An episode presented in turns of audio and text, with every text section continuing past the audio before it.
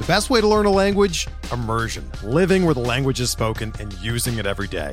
But if that's not in the cards this year, you can still learn a language the second best way. And that's with Babbel.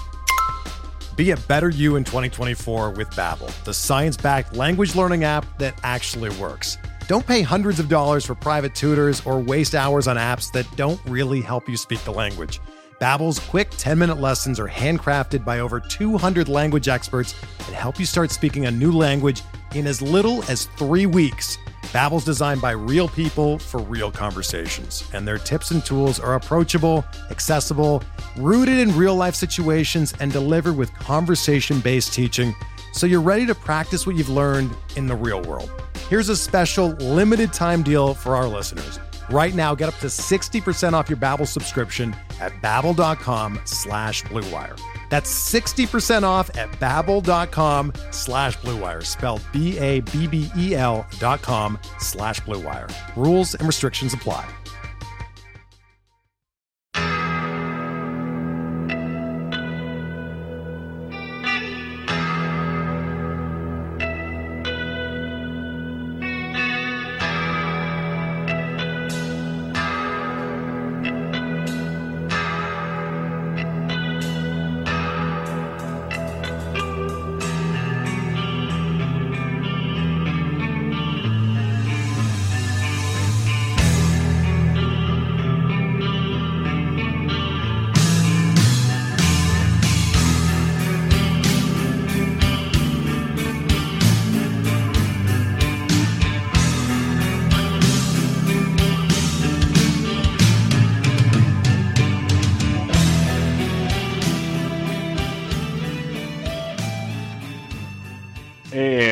Back, everybody, to another episode of Banks with Bubba, episode 270. Going to talk some more fantasy baseball with a recurring guest to the show. You can find him on Twitter at Michael F. Florio. Mike, how we doing, man? I'm good. I'm really excited to be joining you again. It's always a fun time when we get together and talk some baseball. Yep, always a good time. I'll have to have you on one of these days to talk some football, but I'm trying to tread water there yet. I'm going to let the draft experts do draft experts things, and I'll wait a little bit longer. But it's still baseball in my mind, as long until they tell me it's not type situation. And you've been writing, doing videos, doing all kinds of crazy work over there at Rotoballer. Why don't you let everybody know what you've been up to and what you got going on? Yeah, of course. So I've been putting out about 2 articles a week over at Rotoballer. We're going to discuss the latest ones that came out, so I won't reveal those just yet, but I think they're good stuff, and I think everyone should head over to Rotoballer and read them. I also got 2 videos coming out. They get released on Rotoballer, but as well on their YouTube page, and basically I'm just going position by position, giving my favorite sleepers. These are guys, going usually outside of the top 20 at their position, but sometimes, you'll get like a 18th or 19th guy off the board to their position if I like them a lot. I'm doing that, and then on the weekends, you can catch me on Sirius XM with Scott the King Angle, 9 to 11 p.m. Saturday and Sundays. Yep, you're a busy man over there doing some good stuff as always, so go check all that stuff out, everybody. And like Mike said, we're going to go over some of his recent articles, and a couple of them I really thought were interesting because in this time of we don't know what's going to happen with baseball. We're all hoping for some sort of season, probably a shortened season of some sort, and we really don't know how to approach that because it's never happened, at least to start a season like this. So we're trying to find different angles on like who benefits, who doesn't. We're putting educated guesses in, good research into it. Still, who knows what's going to happen? But I like what you did. You had a couple articles about slow starting hitters and slow starting pitchers. We're going to start with the hitters to kind of give us an idea because, Mike, why don't everybody know why were you looking at slow starters per se? So this, to give credit where it is due, this is an idea that was hatched after seeing a conversation on Twitter between Matt Modica and Rob Silver, and I think you'd agree, Bubba, those are 2 of the smartest minds. 2 pretty sharp guys, yeah. Yeah, so if you've seen them talking, you might want to click open that conversation and at least skim it and see what they're talking about. And in one of the conversations I saw, they were talking about how slow starts are going to be harder to climb out of this year, and that was something that I hadn't even really thought of because, again, like you said, this is a total unknown. We're kind of in the fantasy baseball abyss right now, and that logic makes sense though. Like normally if you're towards the basement come April, you're not panicking yet because there's still 5 long months of the season for you to come back. But now 1 month into this season, you could be a third of the way into the season. Who knows how long of a season we're actually going to get. So my thinking was, I understand it's hard to quantify a slow starter, but I tried to do so as like, hey, if you are afraid of, if you believe that slow starting is a quality and you're afraid of, you know, ending up in that in your fantasy baseball team, these are some players you probably want to stay away from. It makes total sense because in a smaller season, the volatility can really screw you over. If a guy gets out to a slow start, it will be tough to bounce back from, like you said. It kind of brings another idea. It feels more like a fantasy football season because, like baseball, you have such a long grind. You can wear the ups and downs and the injuries and all that stuff and manage your roster and kind of be there in the end. Where in football, if you have an early injury or a couple bad weeks out the gate, say in a head-to-head, you're in big trouble. So it could even lead to, you know, for fantasy leagues, I don't know about your thoughts on this, but if you're usually like a head-to-head league, it might be better to play Roto this year because if you fall behind early in a head-to-head baseball league, your season might be over really quick. Any thoughts on that at all? Yeah, the only – if it's a head-to-head like points leagues or something like that where you play like weekly, I think – all you really got to do if you get off to even say like 0-2, 0-3 start is try to just sneak into that. You know, in some leagues, it's like 6 out of 12 make it. If you can just get that 6th spot, I think anything is possible this year. But I'm really curious because in a normal baseball season, I feel like not saying like, you know, for us, like every day and week there's a routine, but just as like a fantasy baseball player, like in April, May, and June, that's really what we have going on. Like, yeah, there's NBA playoffs and stuff, but everyone is paying close attention to fantasy baseball. And we see it every year. Come July and August, the attention totally turns to football. The baseball season, though, this year may be starting around the time that attention span naturally shifts to football for so many. So that's also another caveat, too. Like, if you're not going to be paying as close attention at the start of this season as you were in a regular one, you even more so need to avoid that bad start. That's very, very good point as well. I know we were kind of talking about it on Twitter the other day. Like I said, that's great for me and more fish to go feed on because I'll just keep doing my fantasy baseball thing. But you are 100% correct. We see it time and time again, even in like our normal home leagues and whatnot.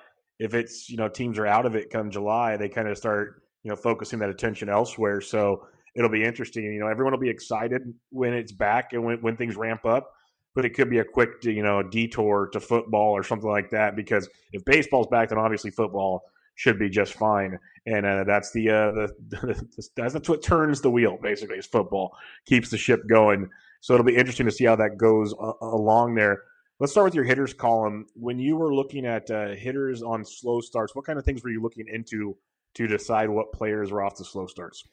So what I did for this was I went and I took every player, and the stats I was looking in were like batting average and ISO and on-base percentage. I had to look at metrics because if you're looking at counting stats, it's unfair to compare 1 month to 5. It's just always going to be in favor of the 5-month period. So I was looking at the metrics, and I took a 3-year sample because I thought 1 year is, you know, there's too much unknown in a year. There's a lot of noise there. But if you have a 3-year sample size, at least now you're working with obviously a larger period of time. And then I thought 3 years was a sweet spot too, because I don't want to go too far in the past, because then, you know, a player isn't what he is today, what he was 5 years ago. So I thought 3 years was the sweet spot to kind of find that. And what I did was I found the 3-year average for everyone in April, and then the 3-year average for them the rest of the months of the baseball season. And then I subtracted those two numbers from one another, and I saw who would have worse numbers in the first month and who would have the better numbers in the first month. And my thinking, though, was I get it. There's some factors I just simply cannot factor in, you know, like if a player was injured or something like that, I can't factor that in. And the biggest thing I can't factor in is the weather. And some people were hitting me up on Twitter like, oh, well, the weather is clearly going to play a factor in this. And I was telling those people, you clearly didn't read the article, because I state that in the article. Like, there's no way for me to factor in what weather in April and weather in June is going to be like, or July, you know, when the season may start. So that was factored in. But I tried to stay away from hitters that play in cold cities. Like, I did a whole paragraph on the Rockies because their players were all towards the top. But I started it with saying, like, this is one of those ones that I don't even know if I fully believe myself, because the weather difference between Colorado in late March and early April is very different than June and July. So the Rockies ones I'm not sure about, but the first player I wrote about is Alex Bregman. Alex Bregman plays in a dome. He's out in the AL West, so not as much bad weather as if, you know, you're playing in the Central and the East. And he continuously, each individual season of the last 3 years, got off to slow starts. So I think that there could be something here with Alex Bregman. No, that's a good point, because, you know, weather is the biggest one that would stand out to me. And I think it's funny. I love when people like to criticize things without listening or reading what you're talking about. That always makes it a lot more fun for the conversation. But the weather would be my biggest one, because, you know, you mentioned, you know, like, how many times does Cleveland have a snow event in the first month of the season? Or, you know, the difference between Texas and Colorado early on, late in the year, they turn into bandboxes. So it is interesting. You pick a place like with Bregman in Houston, and the 3-year average also, I think, is interesting, because a lot of guys, when they make their projections, use 3-year averages. So there's something to be said about that as well. So yeah, Bregman in a dome is very interesting, because Bregman, I don't know about you, when I was coming into the season, he was one that was kind of tricky to me at times, because I think he's a great hitter, a great pure hitter, but he's also one of those guys that it's not flashy. And I feel like I'm waiting for the other shoe to drop when it comes to Bregman, and maybe I'm just being super picky with a guy like Bregman, but he's kind of fallen, obviously, since the cheating scandal came out, but still, you know, third baseman off the board, according to NFBC. What is it that stood out to you with a guy like Bregman not starting out so hot? Yeah, so I not only for the hitters that I did write about did I do this exercise like I did with all of them, but I then went to their Fangraphs individual page and looked at season by season, month by month, and it really stood out to me that his worst month every year was April. Like in 2018, his average was a career low in April. Season low in April. In 2017, it was the second lowest for him. The ISO each year was a low. So you're looking at a guy who I'm with you. Like Bregman was tough for me to figure out even before I looked into this, because the Astros cheating scandal and all the reports that he was, you know, one of the big benefactors of it, and one of the guys who gained a lot from it. My approach with Bregman has kind of been in a points league. I'm definitely targeting him, especially CBS or ESPN, where they issue points for walks and deduct for strikeouts, because he is literally, in 2019, no one was even close to him. He walked way more than he struck out. He was the best in that category. So in those leagues, I'm targeting him. But in Roto, I have been avoiding him. Not avoiding him, but, you know, when you're talking about a top 15 hitter, you can't say you're avoiding him, I think. But he is not one of my early round guys that I'm really trying to go out and get. And that is because I think there's a lot of unknown with these Astros hitters now. How are they going to react to the constant boos? How are they going to react to, you know, not knowing what pitch is coming? And now if we have to even add this in, a potential slow start with Alex Bregman. And that is what I said with a lot of these guys. Like, again, because this is not a perfect science and I'm not going to treat it as it is. I'm not saying everyone who I wrote about getting off to a slow start is now someone I'm avoiding, but I think it can be used if you're debating between Alex Bregman and another closely ranked player. Well, Alex Bregman has a history of starting slow, so then I'll go with the other guy. Yeah, it's another tool to use, another tool in the box, which is definitely something good to have. It's something I talk about on a lot of shows and different stats that keep getting developed as they come out. The more tools you can use to help you differentiate players, the better pick you should be able to make in a draft and help your team out. So nothing wrong with that at all. Another guy that really stood out to me in an interesting way is Edwin Encarnacion. He's on your list, and it kind of hurt me at one point, because as I read it, I'm with you. He was a guy I targeted a lot. If you missed out on those, you know, top end first basemen, and that pool starts to get real murky after a little while, Edwin was a great source. And if you look at his ADP over the last, since March 15th, since the, you know, spring training got postponed or canceled, he's moved up to the 16th first baseman off the board, as high as pick 135, as low as pick 204. So he's moving up, because he was not a top 20 first baseman for a while there. So people are starting to catch on to him.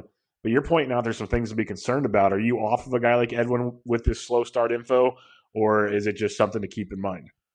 I think it is something to keep in mind. But what I wrote was, because like you said, he was a player that I had very much so been targeting. And in fact, for a couple of years now, I basically have addressed the first base position by being like, all right, I'll just wait and grab Edwin Encarnacion, because I feel like he is always the last of the reliable first baseman, like the guys that you know the production you're going to get. And I understand he's getting up there in age, but he still last year, I think, performed at a very high level. We're still buying in, not saying he's Nelson Cruz and stuff, but we're still buying in on like Nelson Cruz being good even at an accelerated age. I think when you are an elite power hitter like these guys are, you can last a little bit longer than if you're a player who relies on speed or anything like that. But what I did say was, if Edwin Encarnacion starts to climb, and like you said, he is starting to climb, now I'm becoming a little bit more hesitant to buy him. First of all, just because he's not as good of a value as he was early on. And then second, I said I like the idea because Edwin Encarnacion, and I get it, like, years ago, he played in Cleveland a couple years ago, and that could affect this number, these slow start numbers. But I think I like the idea of potentially letting someone else draft him, and if he gets off to a bad, 2-3 weeks to start the year, then I'm going to be all over it trying to trade for him. Yeah, my biggest question now with already the shortened season with Edwin, because I tried to ignore it at his draft price, but as he's going up in draft price, it can't completely be ignored anymore. But I want to know, what's the playing time situation in Chicago? Because at first I thought, okay, they brought him in, he'll DH, no problem. But you got Grandal, you got Abreu, you got a loaded outfield. They still want to catch McMahon also. So there's all these moving parts there. Like, how much playing time is Edwin going to get? And that's kind of one of my new questions I want to find out with Encarnacion is, what are they doing with him? Because if he was going to get his normal allotted playing time, it's a 40-plus home run guy in a pretty loaded offense. So I was a big fan of that. But it is interesting to see him moving up here, slow starter, something to definitely keep an eye on. I want people to read your article, so I'm not going to go super deep on a lot of these. But I did want to ask you about the next name on here, because Giancarlo Stanton was a value, it seemed like, in drafts, going in the fifth round of a lot of 15-teamers. Then he goes and gets hurt, obviously. Then he starts dropping like crazy outside the top 100 and much more. There's reports now that he's good to go. If we had games right now, he'd be playing. Everything seems fine. But he's also a slow starter, which is something to keep in mind. How do you view a Giancarlo Stanton right now? Yeah, so in the article I even wrote that I threw away his 2019 season. I mean, he played less than 20 games. So, yeah, he struggled early on in the year, but it was a 2-week span, so I completely threw that away. He got off to a really bad start in 2018, but again, I'm a little bit cautious to buy into that because it was his first real season in the cold in New York and stuff, so I don't know how much we need to read into that as him being a slow starter or if it affected him. But throughout his career, even with the Marlins, he has been a slow starter. So that is why I decided to include him, because it wasn't just the last two seasons.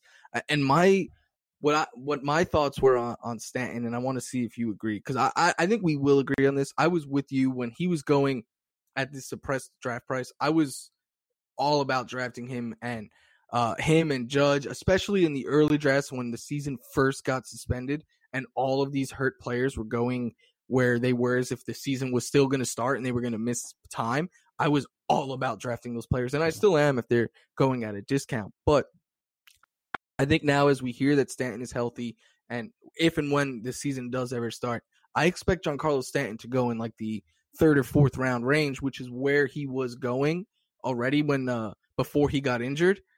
And if he's going at that price, then I will not be targeting him, because one, I get it, his upside is a first-round caliber player, and he is an elite power hitter, but his skill set still is, I think, one of the easier ones to find power and counting stats.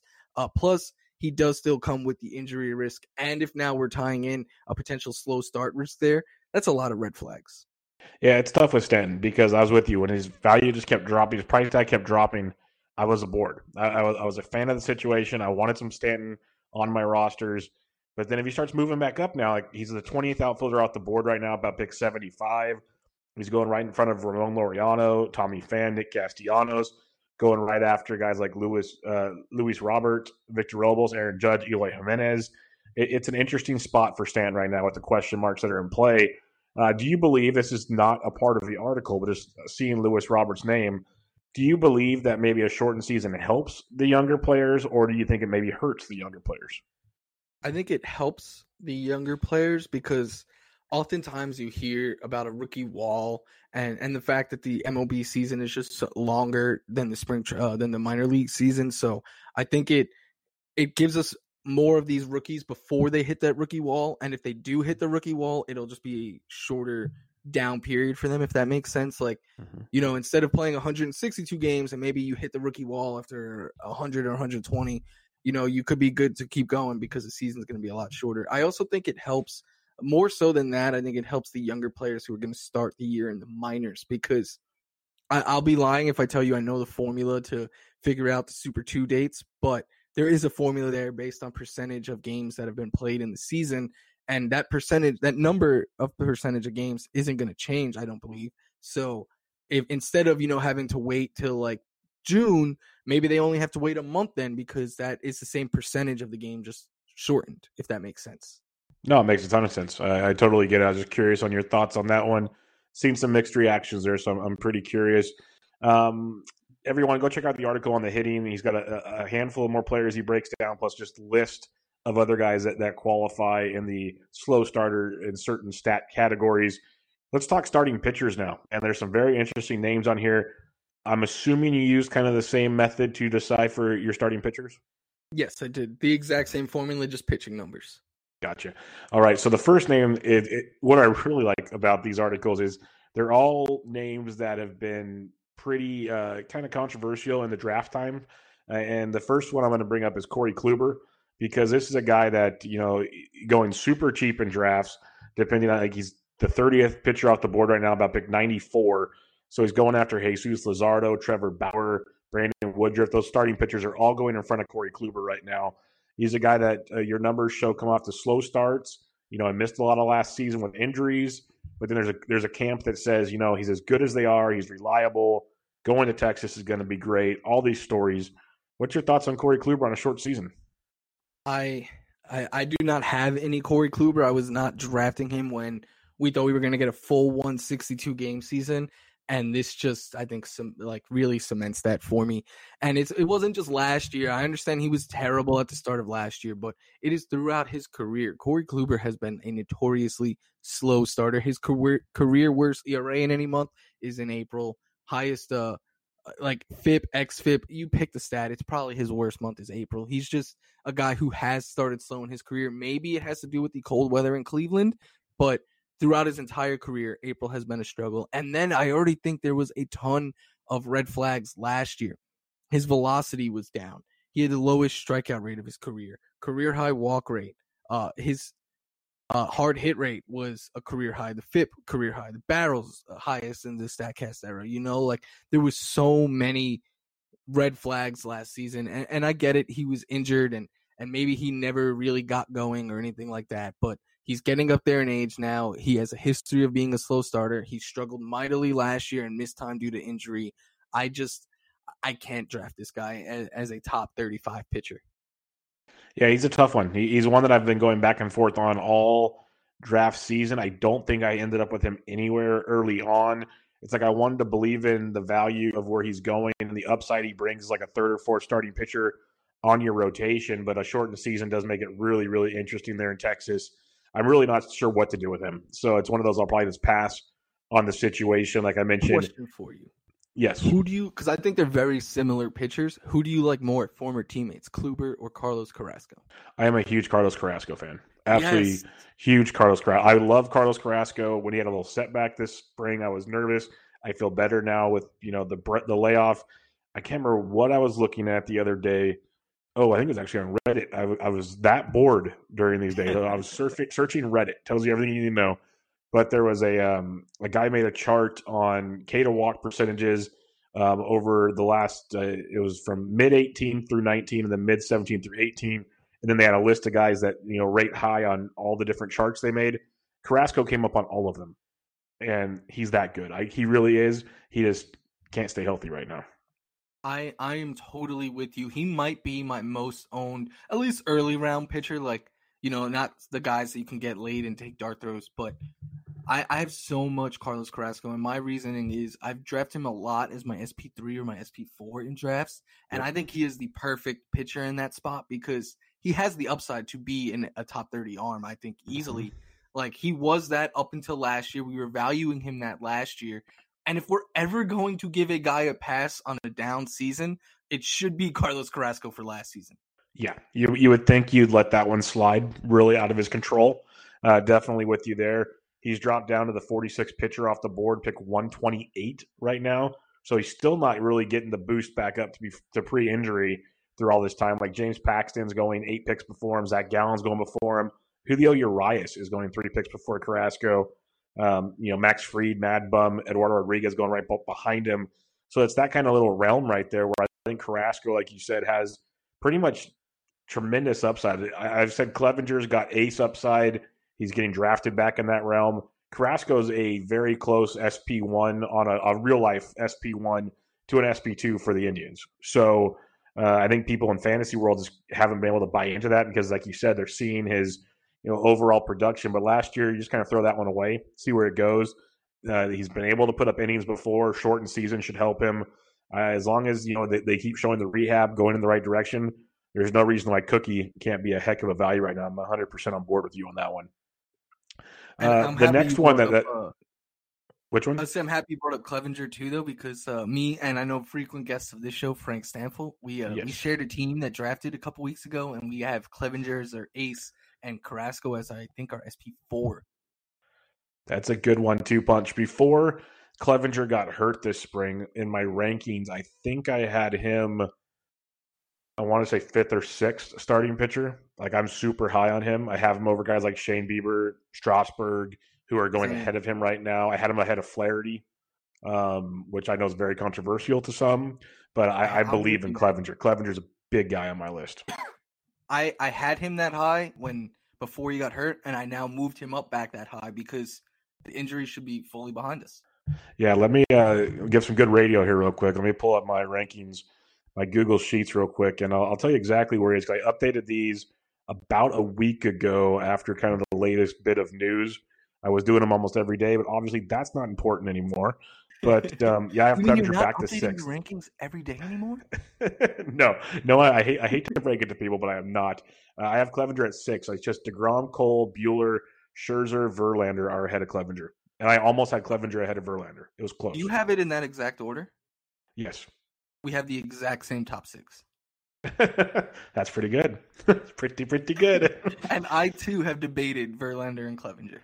Yeah, I've been real close. I think I had Clev ahead of him at one point, but the latest bit of news, I'm pretty confident that the workhorse Verlander, as he's moving along, is going to be just fine come like a July start time.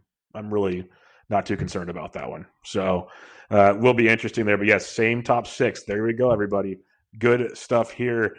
Let's go to Aaron Nola. This one's another guy similar to Kluber. We know the pedigree has been great, but there's been some question marks here and there. 2018, you're like, when's the Cy Young? Last year, he was very good, but not where you were drafting him for. You were drafting him much higher up to be that ace again. Now he's getting drafted around pick 60, which is a little more intriguing, but you have some info that's maybe should temper our expectations.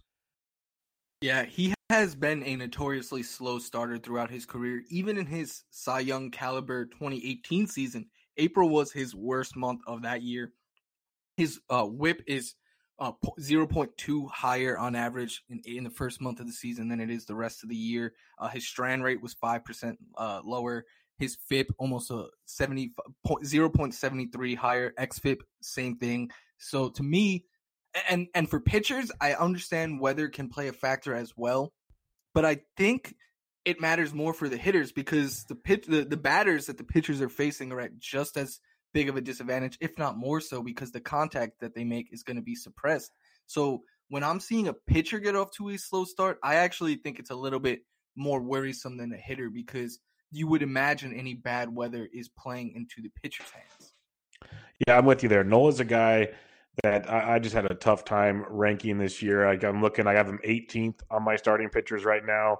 I could see that changing. Like the more we're talking now, I almost need to move some more things around.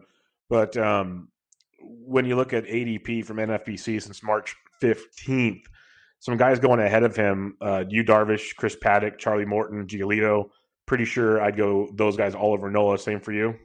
Yeah, you have him 18, I have him 19, and I am debating lowering him a bit because I do have Carrasco behind him, and that. Yeah, that's why I just looked at. I feel like Carrasco needs to be ahead of him. That I literally was about to make that switch too. Let's make that switch together. Yeah, like I just saw that. I was like, I probably need to mix that one up right now because it just doesn't feel right. Like a couple guys I got next to each other, like the question marks with Blake Snell's shoulder. How do you feel on Blake Snell? So, I think everyone knows I'm a huge Blake Snell fan because a couple of years ago, I was big on him breaking out, and then he won the Cy Young and made me look much smarter than I am. So I will forever be thankful to Blake Snell. And he was a player I wrote about early on this offseason for Rotoballer, and I thought he was fully back. Last year, he was still really good early on until he got hurt, and then he was never really the same. But now he is saying he is healthy again. He said the arm was feeling good. He went to spring training earlier than ever for those who, believe in the whole best shape of my life stuff. But I think Blake Snell's stuff is absolutely elite. The one concern for him is that elbow, and I have moved him back up now. He is currently my SP7 because I think that this extended layoff, it's going to give him more time to heal and rest up, and hopefully he can be healthy, because I think that's the only hurdle for Blake Snell. Like, I truly believe all this stuff is elite, and it's just a matter of if he can stay healthy for one, and two, how the Rays manage him. Because the one thing that I did find in my research of Blake Snell that worried me a lot is after he got hurt last year, the Rays really, really limited his innings. And I'm not talking in the playoffs, where they were allowing him to go 2 innings. Like, from May on, he was... Oh, no, it's from when he actually got injured himself in the 2018 season on. He's averaging a full less of an inning per start than he was before that first injury. Yeah, that's part of my concern. Like, I before the injuries, I had him up there in the top 10 for sure. I still have him down at 17 on mine because I'm terrified. Like, I'm just of what they could do to him, a shortened season. Maybe they're going to extend the rosters potentially. They could mess that pitching staff up in so many directions. So like Snell, Glasnow, those two, I'm really skeptical on what they can do. I agree that Snell has elite stuff. If this was, January and he was completely healthy and business was usual, I would have him up 7th, 8th, something around there for sure. I still have him down a little bit. So I was curious on your thoughts with him, because he's one of those guys that if healthy could be sneaky nice. Cause the reason at first, besides looking at my rankings, is he's only going, he's going around pick 44 where Noel's going around pick 58. It's like a round ahead of him in a 15-teamer. Would you rather gamble on Snell at 44 or like a Nola at 58? I would rather go with Snell because I feel like if Snell hits, you're getting a top 10 arm. I think you're getting an ace. Mm-hmm. I think Aaron Nola, his ceiling is just not as high. I think his floor is safer because, like, obviously, the best ability is availability. You have to be out there to be productive for fantasy teams, but I don't think the ceiling is anywhere as close. And production-wise, I don't think the floor is either.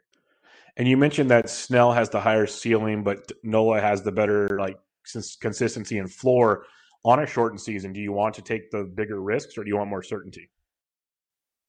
That is a good question, and I have gone back and forth on it. Mm-hmm. I think... I think the logic that is going to say, like, all right, you take that floor and that consistent team. But to me, I actually think in a shortened season, you should be taking those risks because, one, I think it'll be easier to replace a player. If, like, a Blake Snell, if he gets hurt in a shortened season, it's obviously less time you got to go without him. But even if, let's say, like, Blake Snell gives us 2 good months before he gets hurt, well, that in a shortened season, it's a lot easier to live with that, 60 or 80 innings in a shortened season when everyone else is giving us maybe 120 rather than, getting 80 innings when everyone else is giving us 180 to 200. So I think that a lot of these inning concerns, guys, like these young pitchers like Luzardo and Urias, or even these injury concerned players, Blake Snell being one, going lower, like I think like Garrett Richards, a guy, Andrew Heaney, these pitchers that have struggled throughout their career to stay on the mound. I think now is the time that you should be taking that risk because I just think it'll be the little bit that you get out of them, it's going to go even longer in a shortened season. Yeah, the way I've been looking at it so far, and obviously things can change once we get a better idea of what we're actually going to be facing, because right now we're just completely speculating. Like we've said a million times already, it's just pure speculation. But I think you can take more risk pitching. Like hitting, I kind of want to get my consistency, I think. I think pitching, you can take more risk because, say, a guy gets blown up and messes your ratios up, go grab some middle relief guys. Like, I think wins are going to be very interesting this year because with 29-man rosters, double hitters, there's going to be a lot of managing of innings a lot differently this year. There's going to be a lot of, like, swingmen, six starters, a lot of different guys you can mix and match and stream-type situations against good matchups week to week. So I think you can almost, and this is, again, pure speculation, but the way I'm looking at it now is you can almost play the ratio game a little better and maybe even counting stats with like strikeouts and stuff and pitching with the volatility there than per se hitting by chance. That's kind of where I'm at this point in time. A lot can change. I do agree with you. And last season, I went all in on this one strategy, and I think I was a year too early because I think this year is the year to really hammer it home. And my strategy was like, I'm not worried about injury concerns. I'm just targeting, like, you know, those pitchers who are great when they're on the mound. Like Rich Hill is always a staple of that. The whole Dodgers rotation last year were pitchers that I was targeting. But just these type of pitchers who they'll give you a strikeout per inning. They'll give you really solid, like really, really good ratios, but it's just, they're going to miss a lot of time. I went all in on that last year, and like I'll piece it together. As long as they don't all miss time at the same point in the season, I should be okay. And it worked for me early on, but then as they started to break down, my pitching did start to deteriorate. I think this year, though, I'm going to do that strategy again now that it's a shortened season because, like I said, if these guys come out the gate healthy and they give us, you know, 40, 50, 60 innings before they start to get injured, that is going a lot further than it has last year. And if you get off to that hot start in pitching, I think, like you said, you pick up middle infield, middle relievers, the elite middle relievers and stuff, and you could kind of ride out that hot start. Yeah, no doubt about it. Rich Hill's another guy I got to change in my rankings a bit because I've just been hesitant to rank him on the full season idea of things because you're not going to draft him. But now he's very draftable. So that's going to get real interesting with a guy like Rich Hill. A couple more things on this Nola situation because he's in that kind of glob of pitching where it's really interesting to get kind of viewpoints on different guys around him. So we're talking about some guys going in front of him, going behind Nola. Two picks later, Nola or Zack Greinke? Oh, I am a high guy on Zack Greinke. I have him as my SP 12. I think Zack Greinke is criminally underrated every year. Like his whip, he is one of the elite whip pitchers, and I think whip is the most overlooked pitching stat. Like everyone loves ERA, and no one, not saying no one, but the casual fantasy players and stuff, whip gets overlooked often. And Zack Greinke is elite in whip. He'll give you a good ERA. I think the strikeouts won't be, you know, a top 15 arm numbers, but it's not like he's gonna kill you in the strikeout category either. And I still expect the Astros to compete this year and be a good team, and I think he can get plenty of wins as well. I am higher on Greinke, and he is a pitcher that I've often taken in like the 4th or 5th round. I like Greinke a lot. I have him as 15 in mine, but I have no problem with your rating at 12. It's literally as consistent as they come, and he eats up innings, does everything you want out of a guy to be like your SP2, or if you play that gambling game as an SP1, if you match him up with, say, a Yu Darvish or something right away, or one of those top-end guys, you can make that work in a big, big way. So no problem there. How about this one? The last one we'll do on this, Nola or Jose Berríos? I have Nola a little bit higher. I just think Nola's ceiling is higher than Berríos. I know Berríos, we all, for the last couple of years, think he can still take that next step.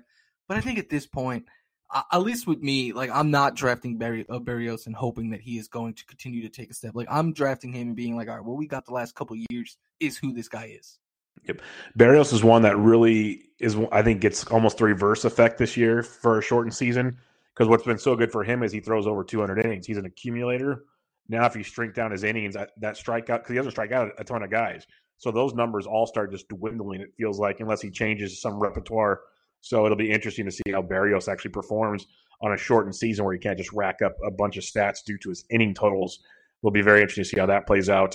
I'll ask about one more guy here, and then we'll move on. You have Aníbal Sánchez, and I like that the fact that you put him in here because you could have easily just left him on one of the listed segments, but he's a really interesting late-round target, and some people like him as one of those back-end guys to take a shot on. What's your thoughts on Aníbal on a shortened season? I'm still okay drafting him because I was with that thinking, like Aníbal Sánchez, getting him, you know, like rounds 20 or later in some draft champions. I'm totally cool with that. Usually he was one of my bench pitchers, and the reason I think he is so valuable is because as long as he's healthy and not completely imploding every time he takes the mound, he's going to be out there every fifth day for the Nationals. And the last couple of years, he's given you pretty solid ratios. And he's just, I think, been, because he's kind of a boring player, and for a while he was a bad pitcher, I don't think he gets the credit that he has deserved the last couple of years. But what I said with this is, like, he has been a notoriously slow starter. And in fact, he was so bad that I drafted him last year. And before April even ended, I cut him, and I went on to regret that move. But if I am drafting him this year in a draft champions, or even, you know, as a reserve pitcher in a regular draft, I'm taking the wait and see approach with him. Like, I can't get this guy in my lineup the first or second week of the season because he has been a notoriously slow starter, and he was so bad last April that myself and many others cut him. And one or two blow-up starts like that, that's going to put you heavily behind the eight ball. Yeah, definitely a big mess there with Anibal, and where he's going in drafts, like Marco Gonzalez, Sean Newcomb, Kikuchi, you got guys like Mike Fiers, Zach Plesac. There's no reason not to take a chance on a guy like Aníbal Sánchez. Continues to do it on a very good Nationals team where they'll be very competitive yet again this season. So he's going to get support, going to get some chance at runs. It limits the damage. Things can be very good. Just depends on it as that slow start comes. So I'm 100% with you on that one. Let's talk about the third article I had on the outline here. And this one's very intriguing to me because I love digging into StatCast information. I think it's one of the greatest tools invented, and they keep coming up with more and more awesome stuff to look at with StatCast. When you started doing this article, what was the idea behind it? What did you kind of dig into? So my idea was, like, I think StatCast is great. And like you said, it's one of the best tools in baseball, and they continuously come out with new ideas and new information, and it is amazing. The one thing that I find having an issue with them is it's hard to see, more than, you know, going into one player's individual page, it's hard to see who has really improved the most year to year, because usually on their leaderboard, you could pick which season you want to look at, but you can't, like, combine them and be like, all right, let me look at the last 3 years or something like that. So I decided to actually do that. And what I did was I took all the information from 2016, 17, and 18 seasons, and I combined them into one and found each player's average for the main StatCast stats, the barrels per plate appearance, the hard hit rate, the 95+%, the exit velocity, and launch angle.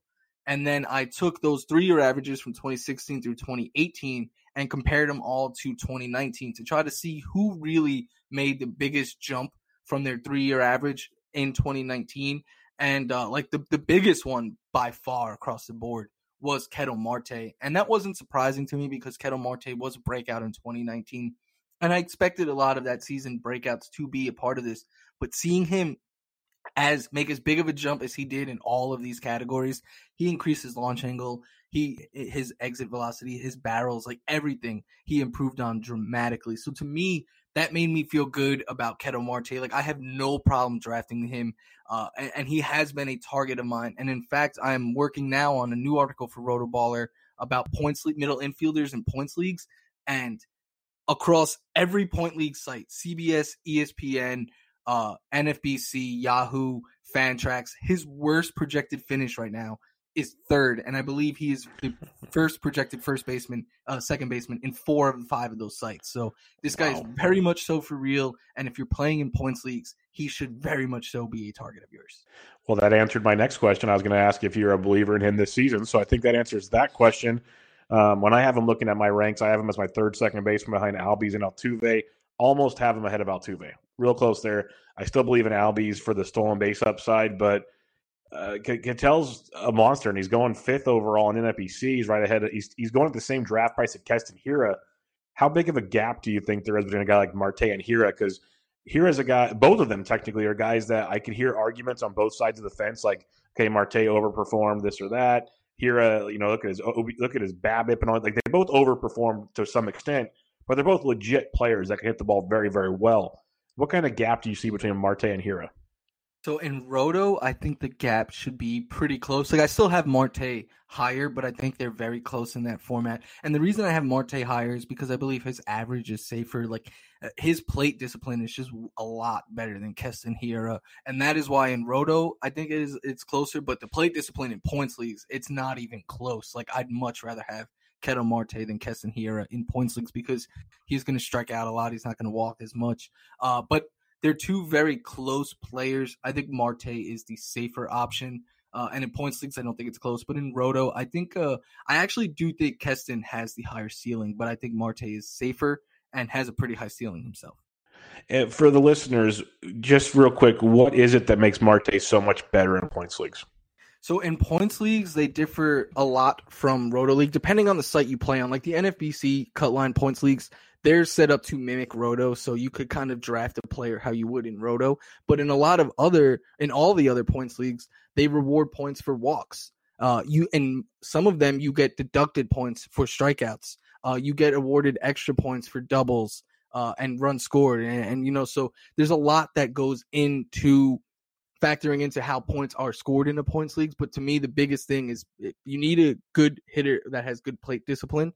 And if you have a hitter that like Keston Hiura, who is a free swinger, going to strike out a lot, he's going to lose points on like CBS and ESPN. And if he's not walking as much, he's not going to mitigate those points that he's losing, let alone gain more off of the walk. So Ketel Marte is a much better plate discipline hitter. So he's going to gain more points through the walks than Keston will, and he'll lose less through the strikeouts.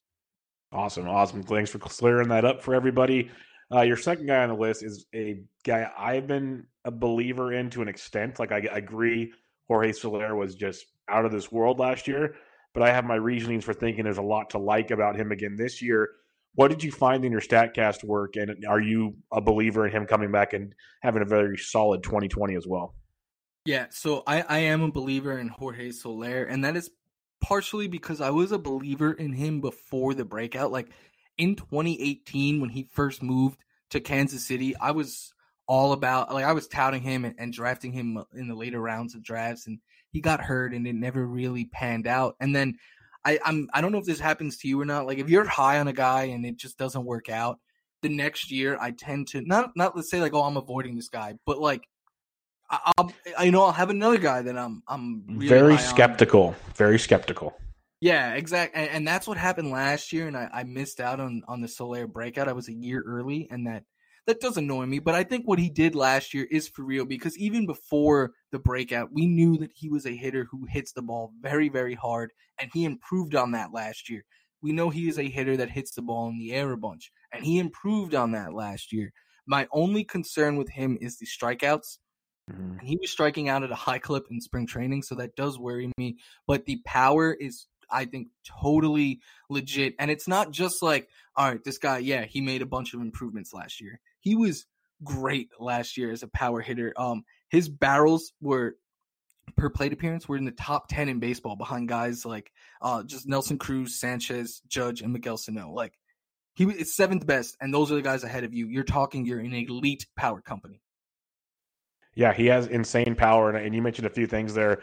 I think people forget he was a top prospect, like a high prospect for the Cubs, big power bat, just never really got his chance there, got traded, obviously, in the Wade Davis deal, and he started to flourish last year. I don't see what really could stop him outside of, you know, striking out 250 times. Like, he's going to strike out. Just that's part of the deal. He's going to do that. But he's also a guy that will even give you maybe, 5 to 10 stolen bases, which will be a nice plus there. He's going around pick 96 right now. 3 picks ahead of him is Marcell Ozuna. Would you rather buy into a Marcell Ozuna bounce back or run with Jorge Soler again? Okay, so this is nothing against Jorge Soler, but Marcell Ozuna is one of my favorite targets this year. I think he was unlucky last year. Very unlucky. I think he can give you 5 category production, because I think the fact that gets overlooked the most with Ozuna is, everyone loves to hype up how unlucky he was last year, and I totally agree. I'm buying in on that. But he also stole 12 bases, and I don't think that nearly gets talked about enough. Like, I think maybe that decreases this year, but if he could still give, 8+ stolen bases, plus those gains in the average and in the power, and just being in the Braves lineup now, getting all that counting stat production, I really like Marcell Ozuna. Yeah, and Ozuna's an interesting one because I'm with you. You look at all of his StatCast metrics, his X stats, everything. show that there should be so much more. I was talking to STL Cup of Joe from The Athletic, and he was telling me someone over there wrote an article for the Cardinals, and they showed that his – it's not his launch angle. It's like his flight path. That's not a stat on Baseball Savant. It's got like a weird cut to it, which kind of takes away some weirdness to it. It's really odd. I recommend people check it out. But Ozuna is one of those guys. If people wonder how high I am on Ozuna and Soler, they're 26th and 27th on NFBC right now. I have them as my 14th and 15th outfielders. So, yeah, I'm a big fan on both. Would you rather go Jorge Soler or Franmil Reyes? Jorge Soler. Okay. I understand. Franmil, that's a good comp because I think they're two very similar players. But I think Soler's a little bit more proven. Soler, you're going to have no playing time concerns with at all, I think. I just think he's a little bit safer than Franmil. All right, the last guy I wanted to ask you about here, and again, everybody check out the articles. There's tons more players and information on all three of these articles, so go check them out. But it's a name that I think you mentioned the Soler. Do people buy into it again? Josh Bell is a guy that had an amazing first half of the season. Second half was not much to be desired compared to the first half. A little injury, didn't really bounce back. Lots of questions there. But his StatCast numbers still look very, very strong. Are you a believer in Josh Bell? I am. I think he was so good the first half. And I understand he came back down to earth in the second half. But when a player is that otherworldly, like he was one of the best players in fantasy baseball in the first half. And to me, it's hard to write that off as a fluke, especially seeing all the gains he made in his StatCast page. Like if he was doing all of that and he was still hitting the ball as hard as he had been and the launch angle was still the same, I'd be like, all right, yeah, he just got lucky. But the fact that he made improvements across the board and was so productive, it's hard for me to say that it's just a fluke. But I do think there is room for Bell to grow because if he – I mean, think about what his season could have been like last year if he didn't just totally free fall in the second half.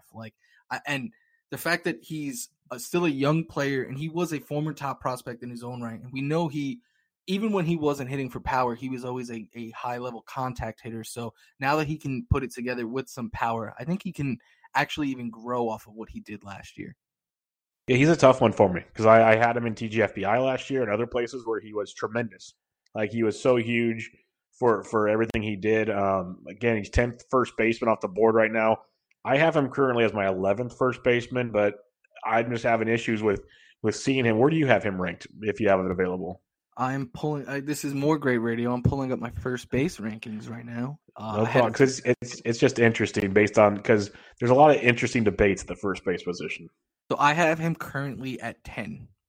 That's somewhere pretty close. Okay, so it's pretty much the same kind of thought process there. Because NFBC has Max Muncy going ahead of Bell. I think I'd have Bell over Muncy. What about you? I have Muncy at 8 at first base. Muncy is one of my favorite players because. The position eligibility he gives you is, I think, extremely valuable, especially in the draft champions or something like that.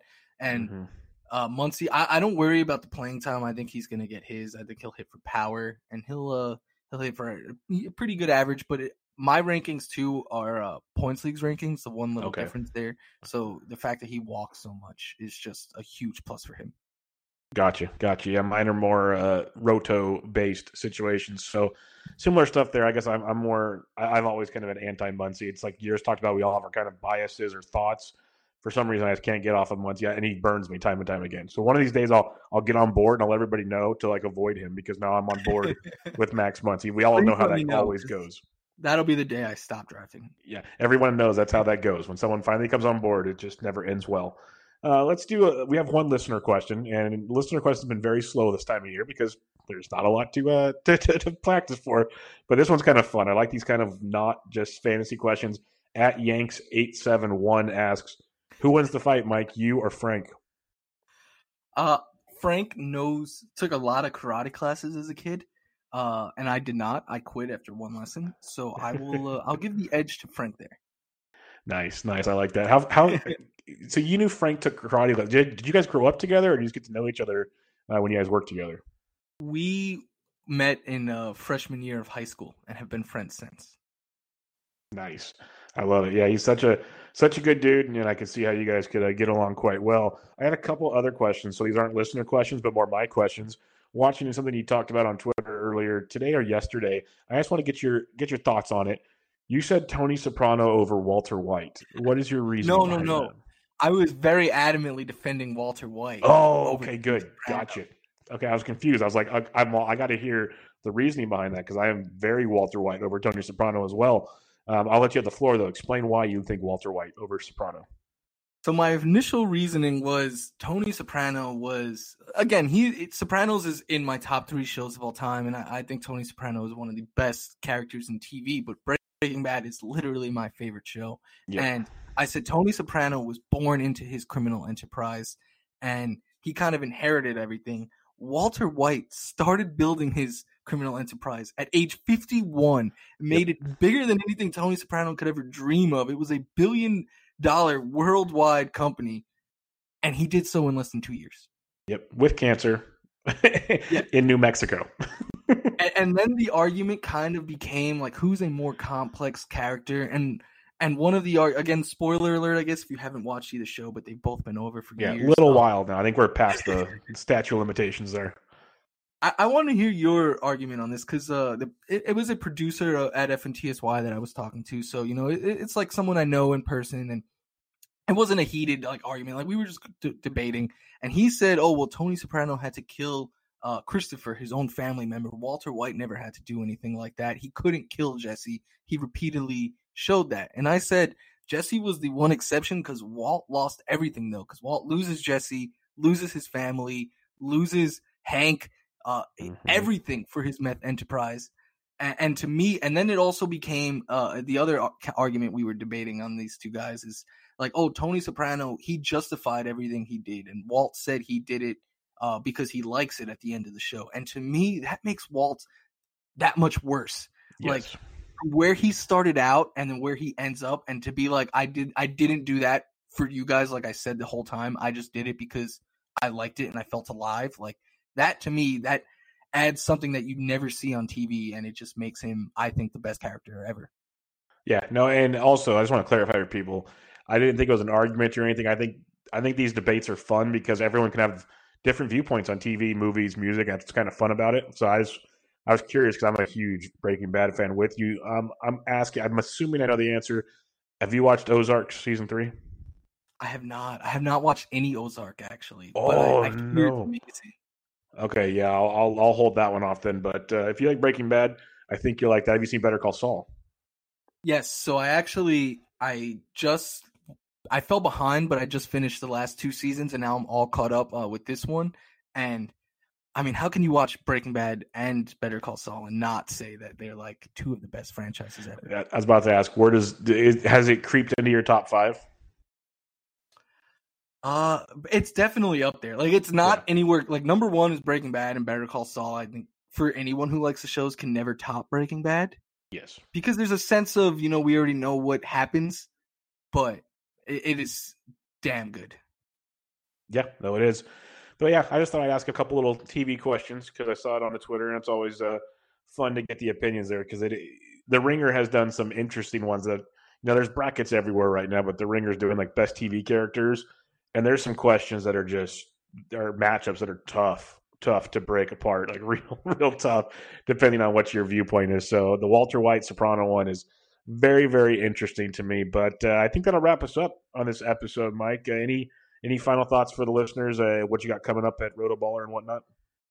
Yeah, so the next couple of weeks, I'm going to continue to be rolling out these videos of sleepers, my favorite sleepers at each position.